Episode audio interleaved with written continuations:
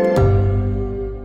Realität ist ein gutes Stichwort, nämlich True Stories, ebenso wie Dama eine ist. Doris, welche Serien stechen in dieser Kategorie heraus? Was muss man da unbedingt gesehen haben? Da fällt mir zuerst mal Death ein auf Apple TV Plus. Das ist eine Geschichte der Serie. Zugrunde liegt die Geschichte von Dennis Nielsen, der in den frühen 1980ern bis zu 16 junge Männer in London ermordet hat. Nielsen war bei seiner Verhaftung und seinem Geständnis völlig emotionslos und er hat seine Opfer zerstückelt und sie nach ihrem Tod unter dem Parkettboden aufgebahrt. Boah.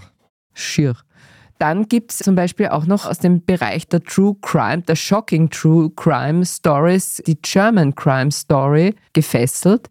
Die kann man in dem Zusammenhang auch erwähnen. Hier wird die wahre, ebenso grausige Geschichte des Säuremörders Lutz Reimann nacherzählt. Der hat in Hamburg Frauen entführt, sie gefoltert und ermordet und ihre Überreste danach in Säurefässer eingelegt und sie dann im Vorgarten seines Ferienhauses vergraben. Und die Serie ist wirklich brutal und auch aus dem Grund fragwürdig wegen detaillierter Darstellung von Gewalt an Frauen wurde da sehr diskutiert. Ich weiß gar nicht, ob sie jetzt so empfehlenswert ist in dem Zusammenhang, aber sie hat doch für einiges Aufsehen gesorgt. Unumstritten gut, wenngleich mehr Crime als Horror ist Mindhunter auf Netflix. Die, finde ich, muss man gesehen haben. Da geht es um zwei FBI-Agenten, die anhand von Befragungen von bereits festgenommenen Serienmördern Psychogramme anderer Täter aus ungeklärten Mordfällen erstellen.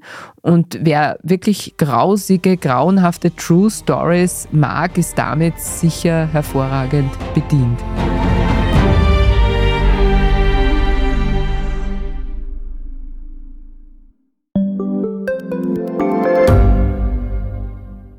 Ich bin Doris Prisching. Und ich bin Michael Steingruber. Und gemeinsam sind wir Serienreif. Das ist der Standard-Podcast über die spannende Welt der Serien. Genau, bei uns erfahren Sie faszinierende Details über House of the Dragon und die Ringe der Macht. Und restlos alles über satanische Spiele in Stranger Things. Wir widmen uns Seriengrößen von Obi-Wan Kenobi bis zu RuPaul. Und zerlegen die neueste Marvel-Serie. Wenn nötig. Serienreif, euer Streaming-Podcast jeden zweiten Donnerstag eine neue Folge.